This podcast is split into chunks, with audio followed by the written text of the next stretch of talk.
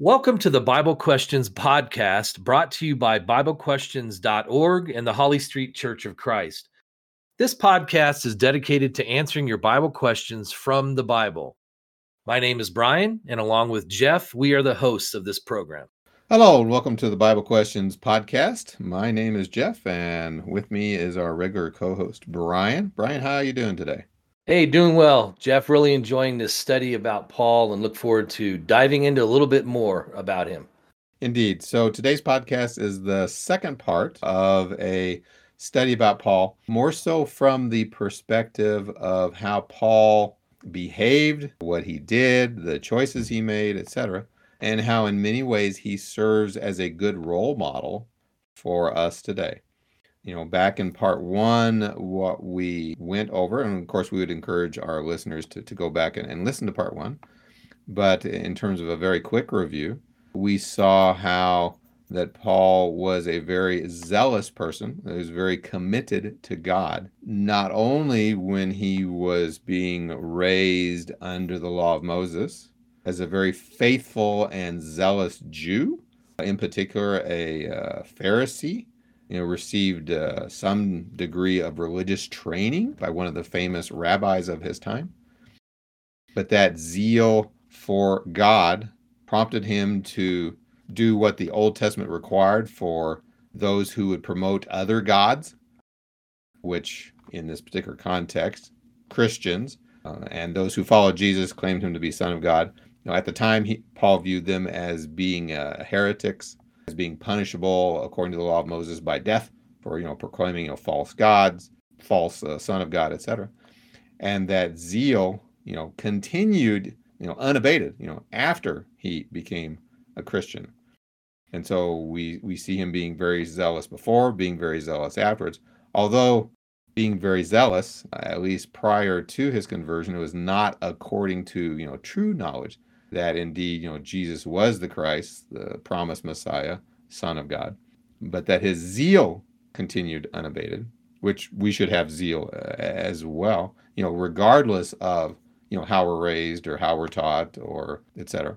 We also saw that Paul, based on this zeal, demonstrated great uh, conviction and courage, even to the point of being willing to die for Christ in martyrdom which uh, secular history records that's exactly what happened to him. And likewise, we as Christians should be willing to suffer persecution up to and even including the point of death.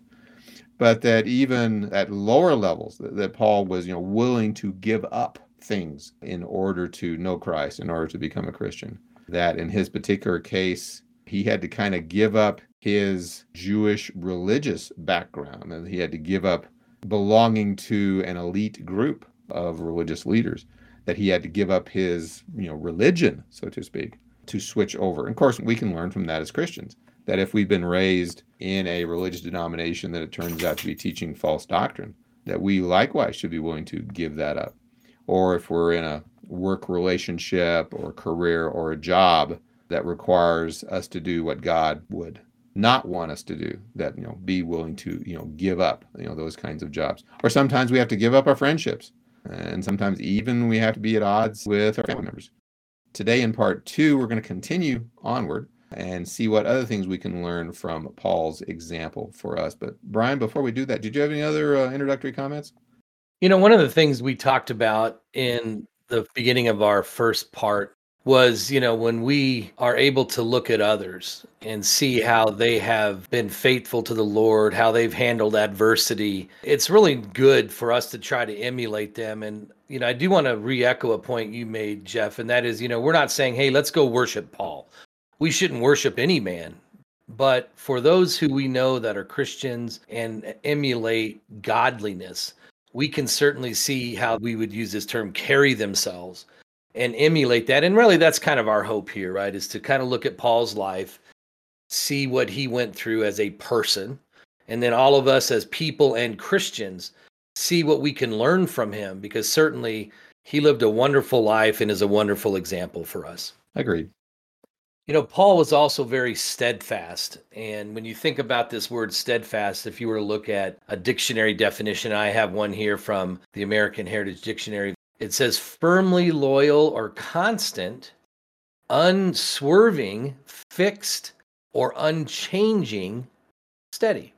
So that's I really like that definition because when you think about our goal, and certainly when we look at Paul, how he was steadfast, it really should be, yeah, we should be loyal, right? We should never change. We should be steady and you know someone who can be counted on, we might say. And so, you know, Paul in the face of adversity and persecution, we all know based on what we see in the scriptures that he suffered a lot. However, he never gave up. In fact, if you look at Second Corinthians chapter 11, we'll let you read that on your own if you'd like. Second Corinthians 11 verses 24 through 27.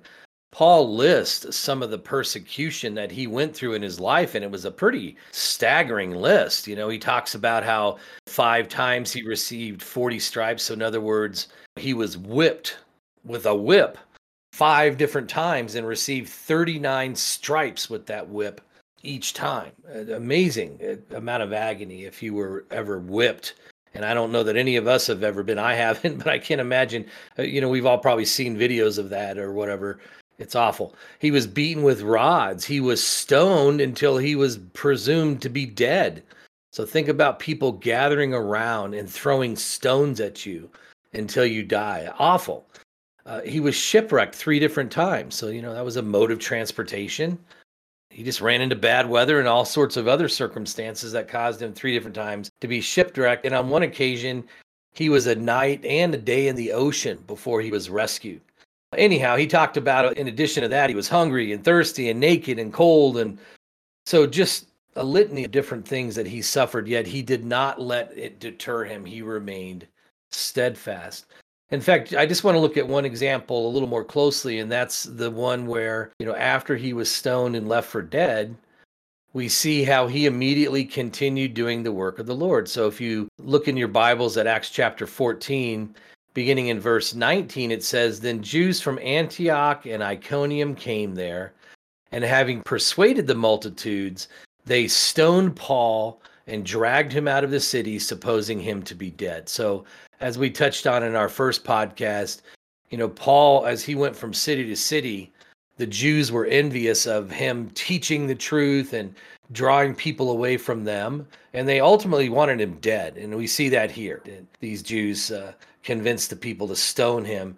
And verse 20 says, However, when the disciples gathered around him, he rose up and went into the city. And the next day he departed with Barnabas to Derbe. So certainly the Lord blessed him allowed him to keep his life. But he had to be pretty beat up, right? I mean, you know, if you were stoned. And then in verse 21, it says, And when they had preached the gospel to that city and made many disciples, they returned to Lystra, Iconium, and Antioch, strengthening the souls of the disciples, exhorting them to continue in the faith and saying, We must through many tribulations enter the kingdom of God. So this is like the very definition of being steadfast. You know, it's hard for us to grasp, but he could have this attitude that, you know, hey, through many tribulations, we're going to need to enter. So therefore, he exhorted them to continue, you know, keep pressing on, don't give up. And I guess we would ask ourselves that as well, right? Are we steadfast or do we find ourselves wavering when we face adversity? Do we have the attitude that we're never going to give up? Do we press on to the goal of eternal life and therefore we're willing to weather these storms of life? So, questions that we should just ask ourselves, right, Jeff? So, I'll, I'll turn it over to you for any thoughts. Well, and I think that's good because in some ways we can see how Paul, in what we would consider to be ex- very extreme cases, you know, active persecution, people trying to throw him in prison, people trying to, you know, physically abuse him, people people trying to kill him, right? And yet despite that, he kept on going. And I will contrast that with at least here within the United States, the somewhat cushy, so to speak, cushy lives that we as Christians have where you know generally speaking you know the government's not out to get us. Generally speaking our neighbors are not out to get us. You know generally speaking on the on jobs at, at work you know we can be a christian we can you know etc and generally speaking the the most we tend to suffer so to speak or people might you know say things against us or gossip about us but that's you know pretty much these days the extent now certainly in some countries i'm thinking in terms of india or china or where there's a dominant uh, muslim population You know, Christians certainly are actively, physically persecuted, prosecuted, etc. And yet, regardless of our circumstances, we can look to Paul again as an example of someone who, you know, kept on keeping on despite the you know adversity, the suffering, uh, etc. Now, beyond that, in some ways, being steadfast could also be expressed as being strong, uh, strong in the faith, uh, strong in your belief, your conviction, etc. Uh, certainly, we see that in Paul, and we should have that as well. You know, Brian, I'm kind of thinking of Romans uh, chapter uh, 8, starting roughly verse 35 and think in terms of Paul's circumstances, or to some degree our own, who shall separate us from the love of Christ? Shall tribulation, distress, persecution, famine, nakedness, peril, or sword? As it is written, For your sake we are killed all day long, we are counted as sheep for the slaughter.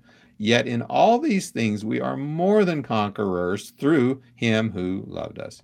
For I am persuaded that neither death nor life, angels, principalities, powers, things present nor things to come, height, depth, or any other created thing shall be able to separate us from the love of God that is in Christ Jesus our Lord. So we certainly have that shining attitude available, uh, you know, to us to you know encourage us, you know, to be you know strong in the faith. Another passage, which Brian, if you want to read for our listeners, uh, Second Timothy chapter one, verse 8 through verse 12.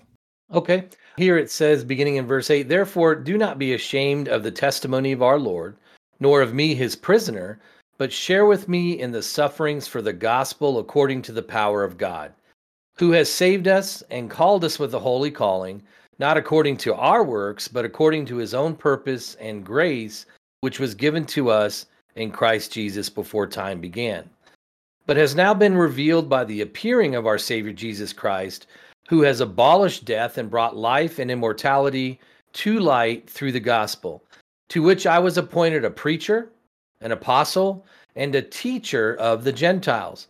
For this reason, I also suffer these things.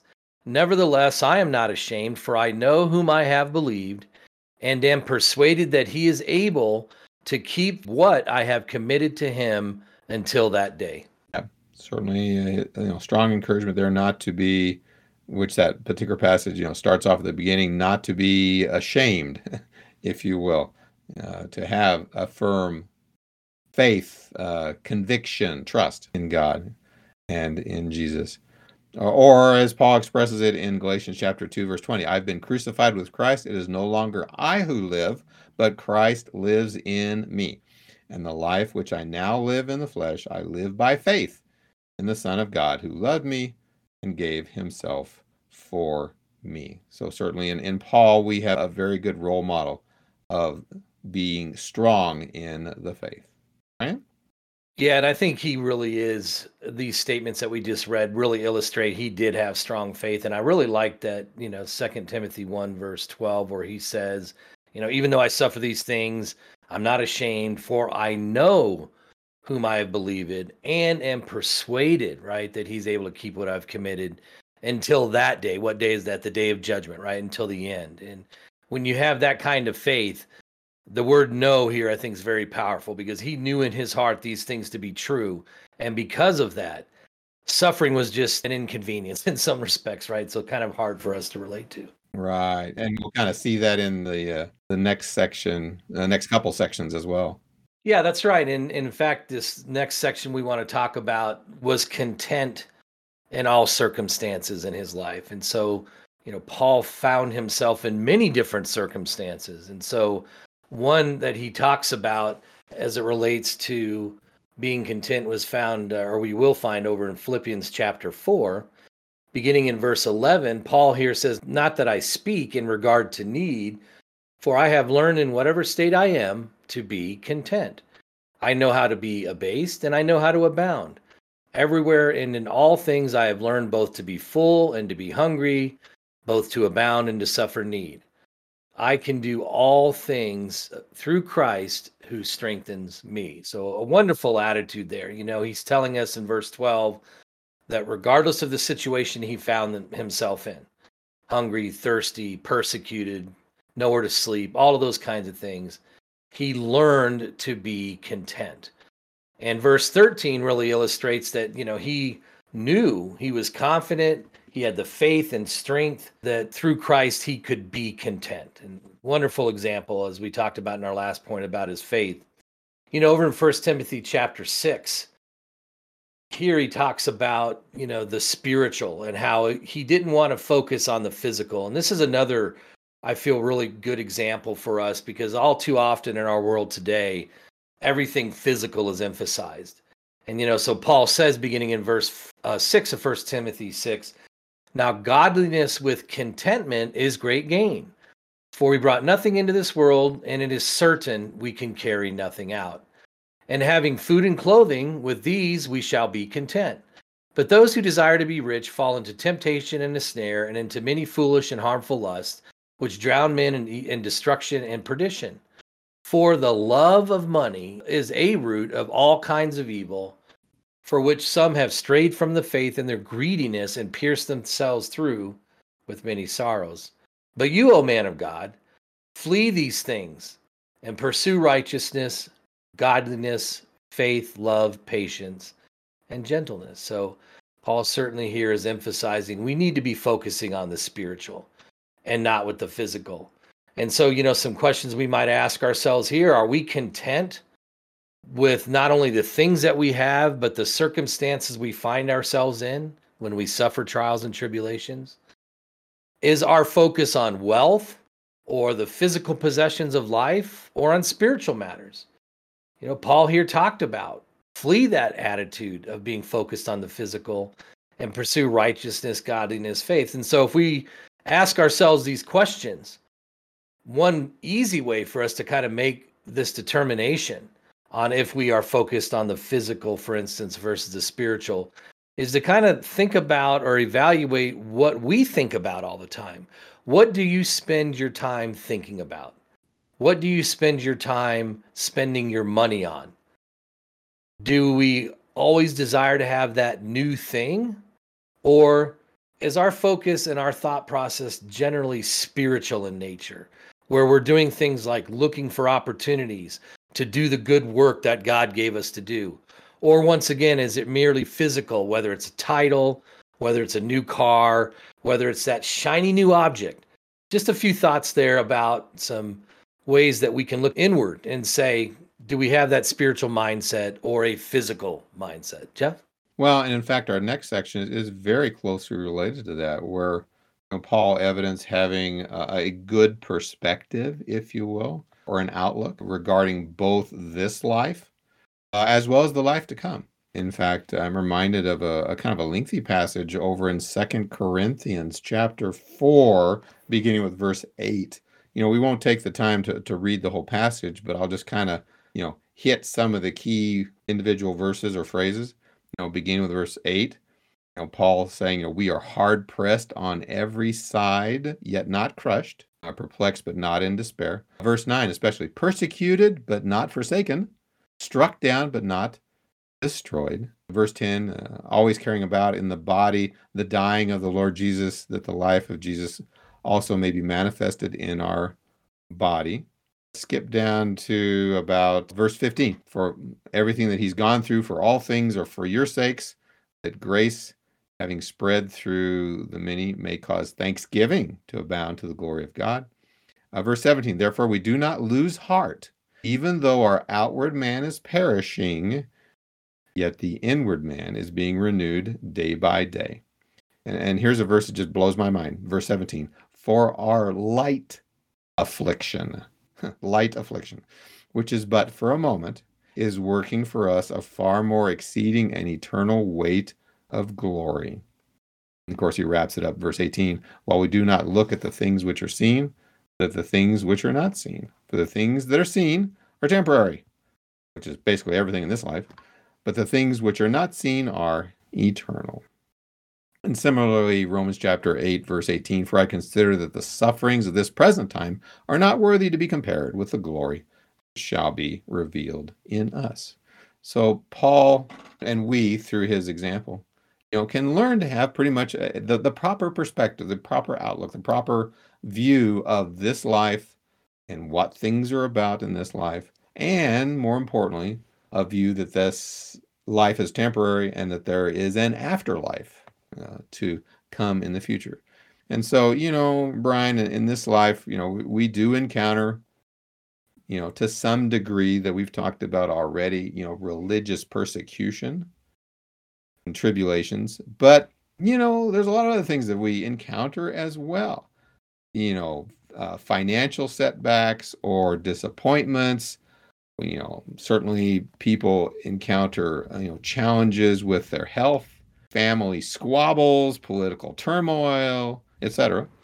And uh, if we're not careful, these kinds of things can, you know, dominate our thinking, cause all kinds of anxiety, which results in maybe either depression or anger, causing us to lash out at others or to be grumpy and irritable. I mean, whatever the case may be. But certainly through Paul's example, we can learn, as you said, you know, to be content with what we have, but also eh, from you know these more recent verses that we can learn to have you know proper perspective.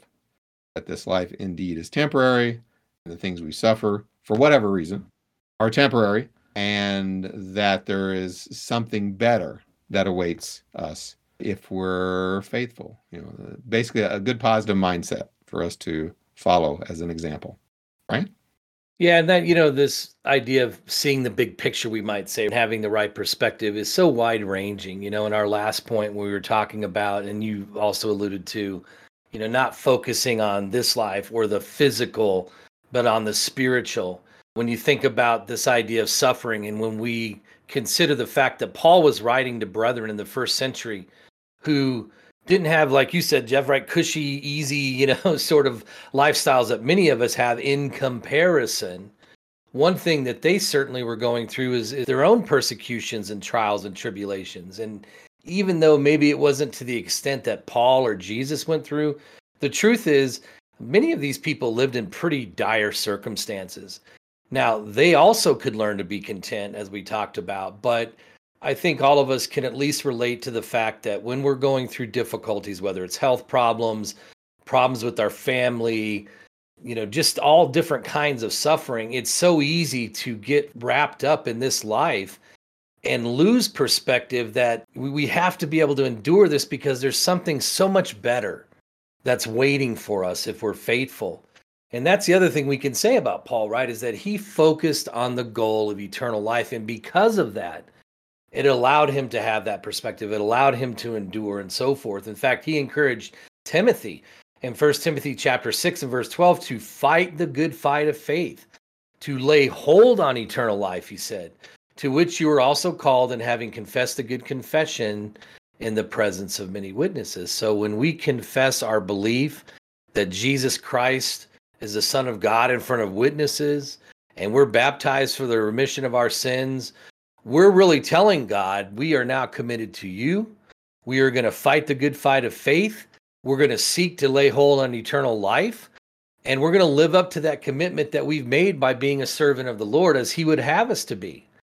And, you know, over in First Corinthians chapter 9, you know, Paul really talks about obtaining eternal life like obtaining a prize like an athlete would attempt to, let's say, win the gold medal in the Olympics. So, uh, Jeff, you want to read that for us? First Corinthians chapter nine, verses twenty-four through twenty-seven. Okay. Do you not know that those who run in a race all run, but one receives the prize? Run in such a way that you may obtain it. And everyone who competes for the prize is temperate in all things. Now, they do it to obtain a perishable crown, but we for an imperishable crown. Therefore, I run thus, not with uncertainty. Thus I fight, not as one who beats the air, but I discipline my body and bring it into subjection, lest when I have preached to others, I myself should become disqualified. Yeah, thanks for reading that. And so, you know, he makes the point here, you know, certainly when you look at like an Olympic athlete or any other person who competes in like a physical event here on earth. It's for this perishable crown, right? Or this perishable medal in that sense. Paul talked about, you know, we all strive for this imperishable crown, eternal life, right? And unlike most contests where you know, you have either one winner or in the case of the Olympics, you have, you know, gold, silver, bronze. Eternal life can be obtained by all. And in comparison to any physical competition, it, it pales in comparison. So, because this prize, if you will, of eternal life was so great, Paul didn't run with uncertainty, as he says. He was focused on that goal. He ran, if you will, with a purpose. And he even finishes up that section there by talking about how he kept his body in subjection so that some translations say that he would not be disqualified. Or if you look at the actual Greek word there, it means that he not become a castaway. So, you know, Paul didn't want his fleshly desires on this earth, you know, anger, lust, all these fleshly things that can derail us. He didn't want that to cause him to lose his focus on the goal and so if he gave into fleshly lust, and he talks about, you know, as a preacher, he's telling people this, right? He's teaching them. He himself is subject to that same set of rules, if you will, and the same set of temptations.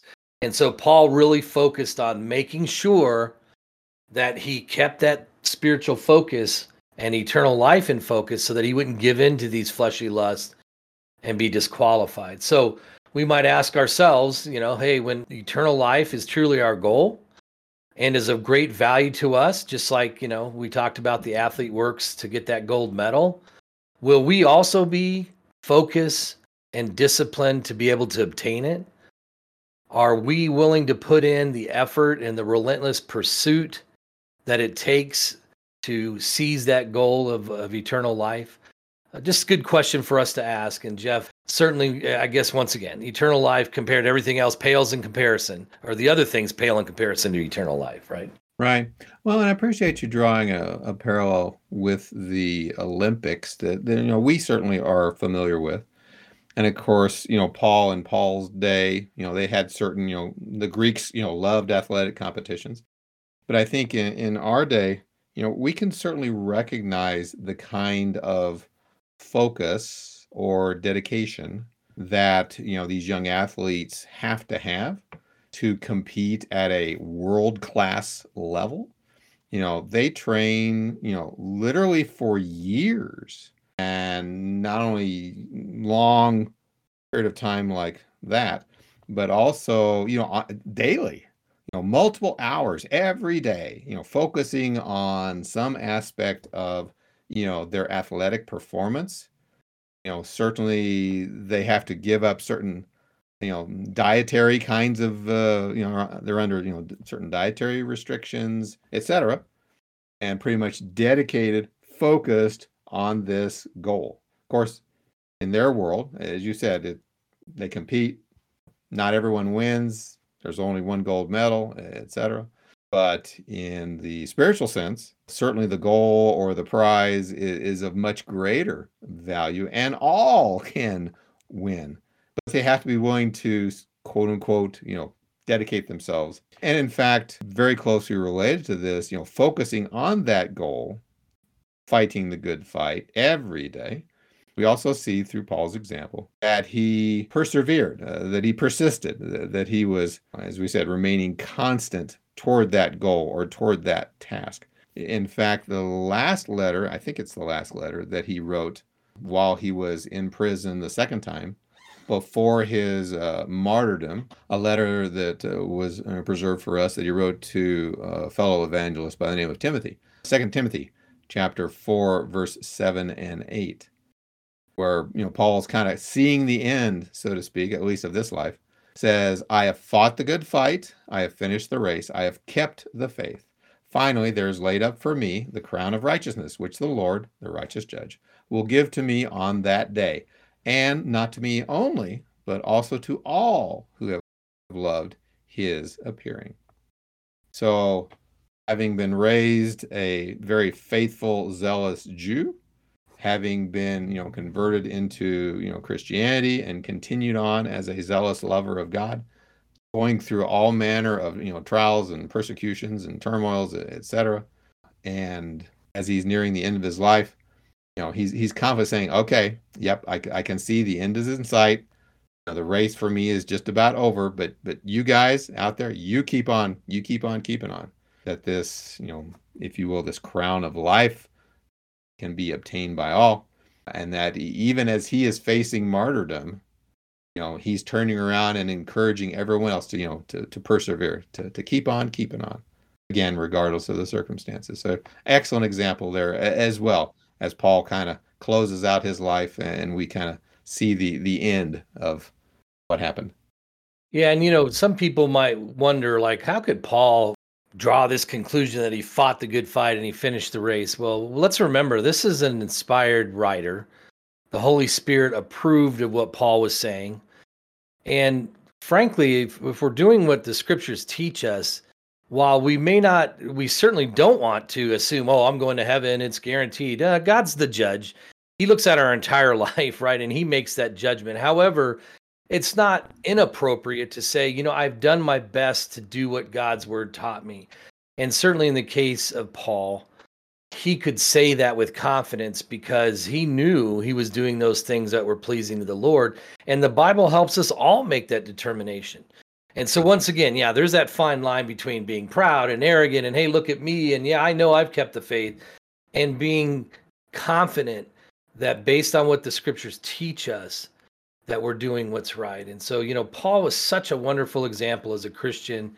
And hopefully, as we've gone through this, Jeff, we've we all find it motivating, right, to fight that fight and to finish the race and so forth, uh, because of what Paul did in the course of his life. Uh, it should be very encouraging to us.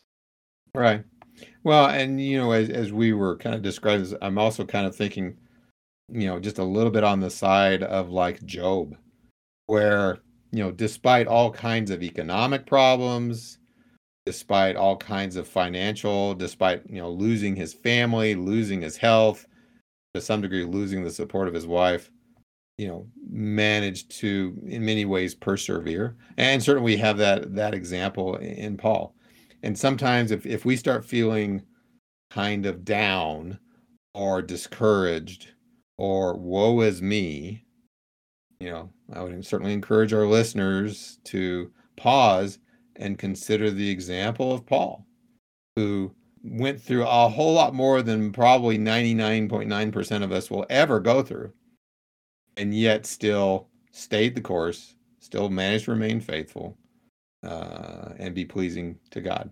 So, Brian, any other thoughts before we uh, toss out a couple questions that have been recently submitted to us? Uh, nope. Let's take a look at those questions. All right, so you get the first one. Uh, this comes in anonymously uh, and asks, What was Paul's attitude toward the Jerusalem church?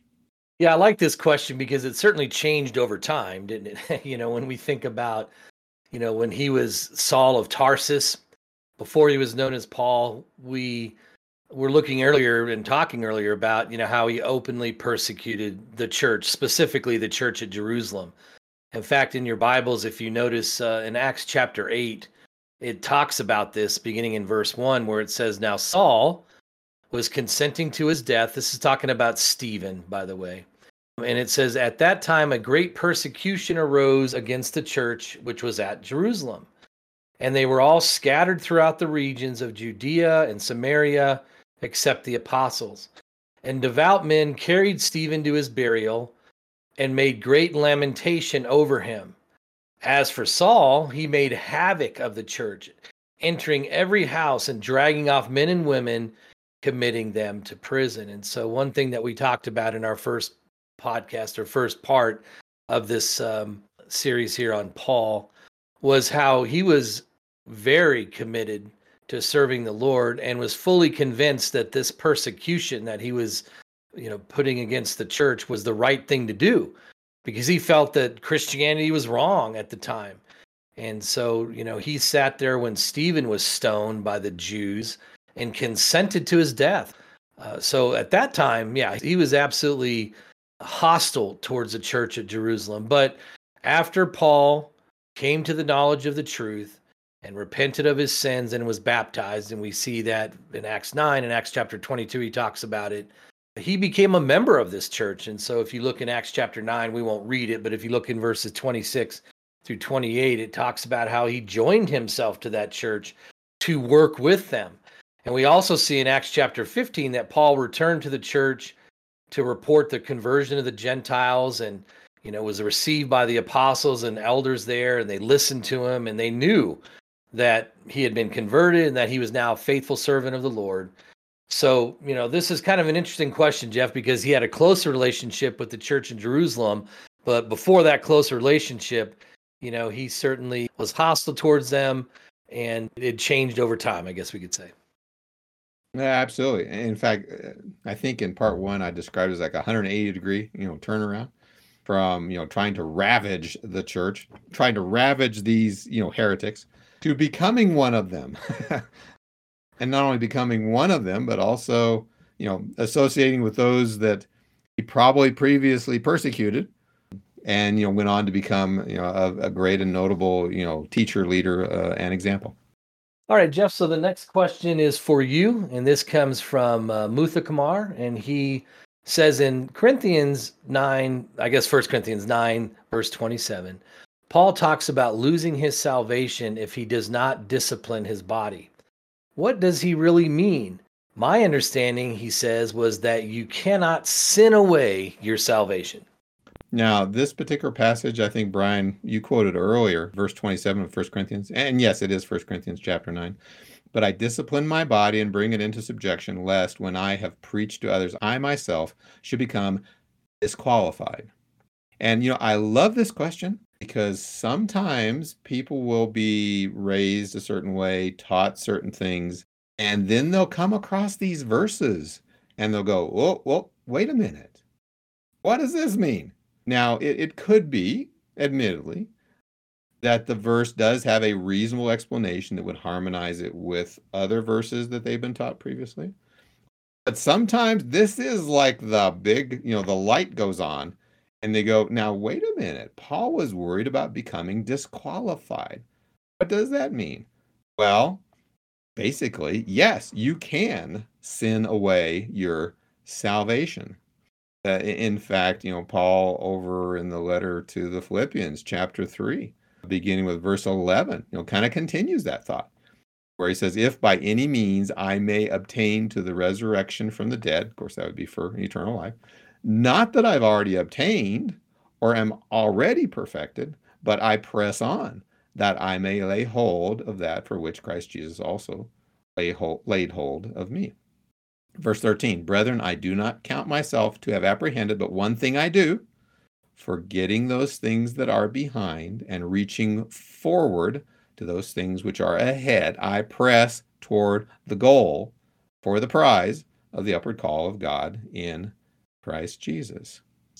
So, yes, indeed, Paul recognized that he himself, you know, the quote unquote great apostle Paul, you know, could fall away, could become disqualified, could, in our vernacular, lose his salvation.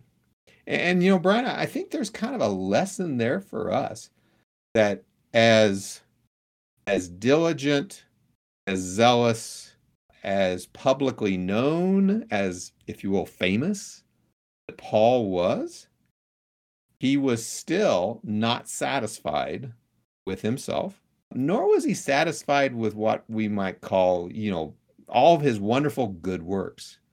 You know, some people might say, well, you know, I've done so much for God that I know he'll overlook just this one sin, for example. Certainly was not Paul's attitude nor do we see in Paul perhaps an attitude that says, hey, you know, Jesus died on the cross for my sins. You know, all of my quote unquote future sins have already been forgiven. So, you know, why should I worry? God will take care of all of that, you know, and, and as a result be, you know, complacent or lax or casual, which is one of the very real dangers of what we might call the false doctrine of once saved, always saved or in other circles, it might be called faith only. That we can sort of like, hey, our ticket's been punched, we're going to heaven, great.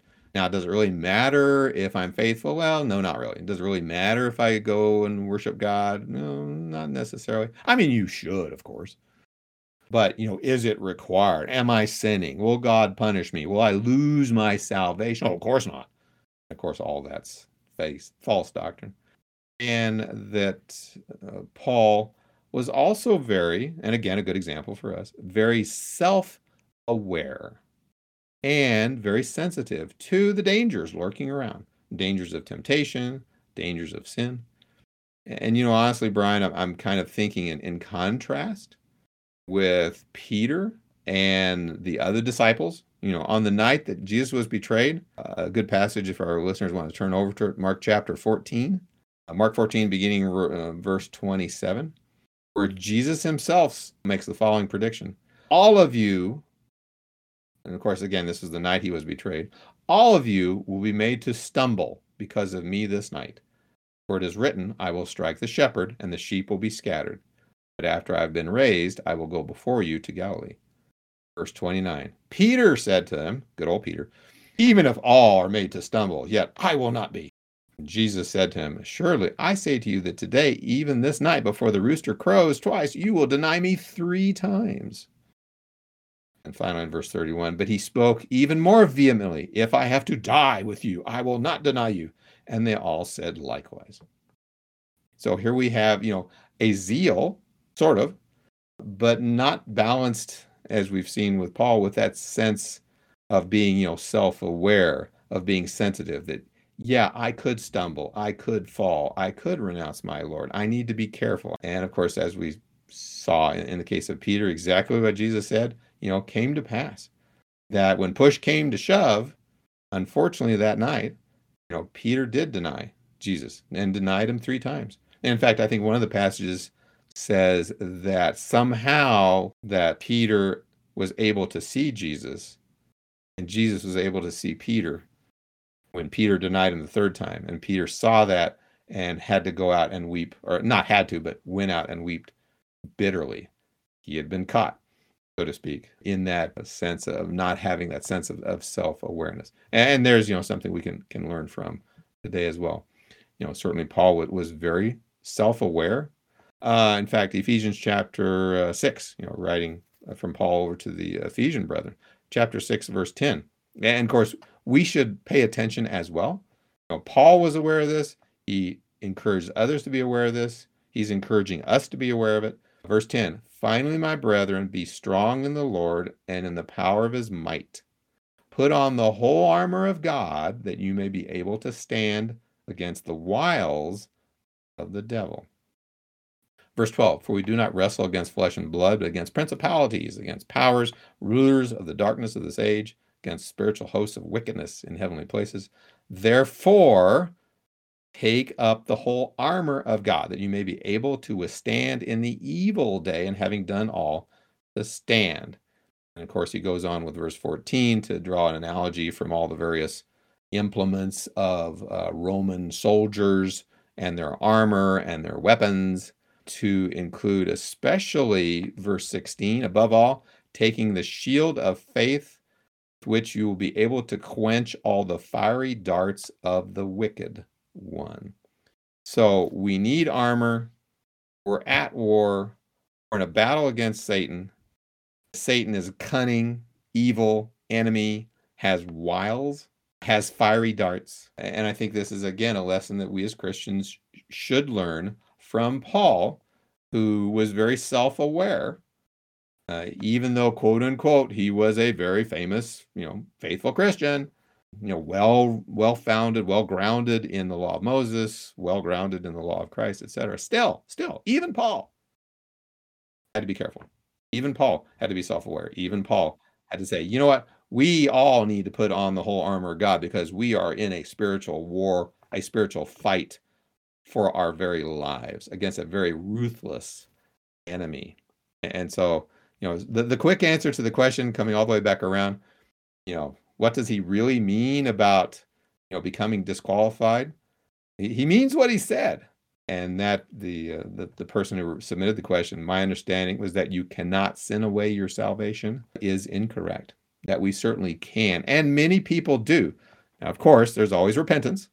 We can come back to god but that is a very near and present danger that we all need to keep in mind all the time. Brian, I'll toss it back to you.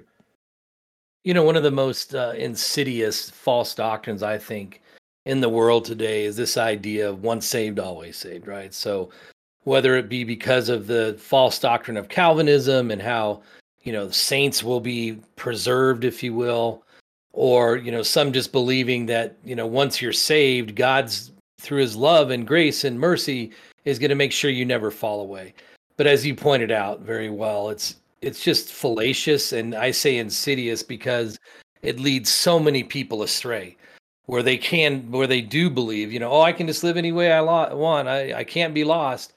Uh, but yet the scriptures are very clear you know first corinthians 10 12 you know therefore let him who thinks he stands take heed lest he fall. Or one i also like you know hebrews 3.12 beware brethren lest there be in any of you an evil heart of unbelief in departing from the living god. So yes even though paul was an apostle as you pointed out jeff uh, that you know and an inspired man he still had free will and you know he still could have fallen away and took that very seriously and certainly we should as well. Exactly and so i think that kind of wraps up the second part of our podcast with all kinds of good things we can learn from paul as a quote unquote model Christian, not because we, as you said, and I appreciate you pointing it out, not because we worship Paul, uh, or as I said in part one, you know, we want to become of Paul or Paulites, so to speak.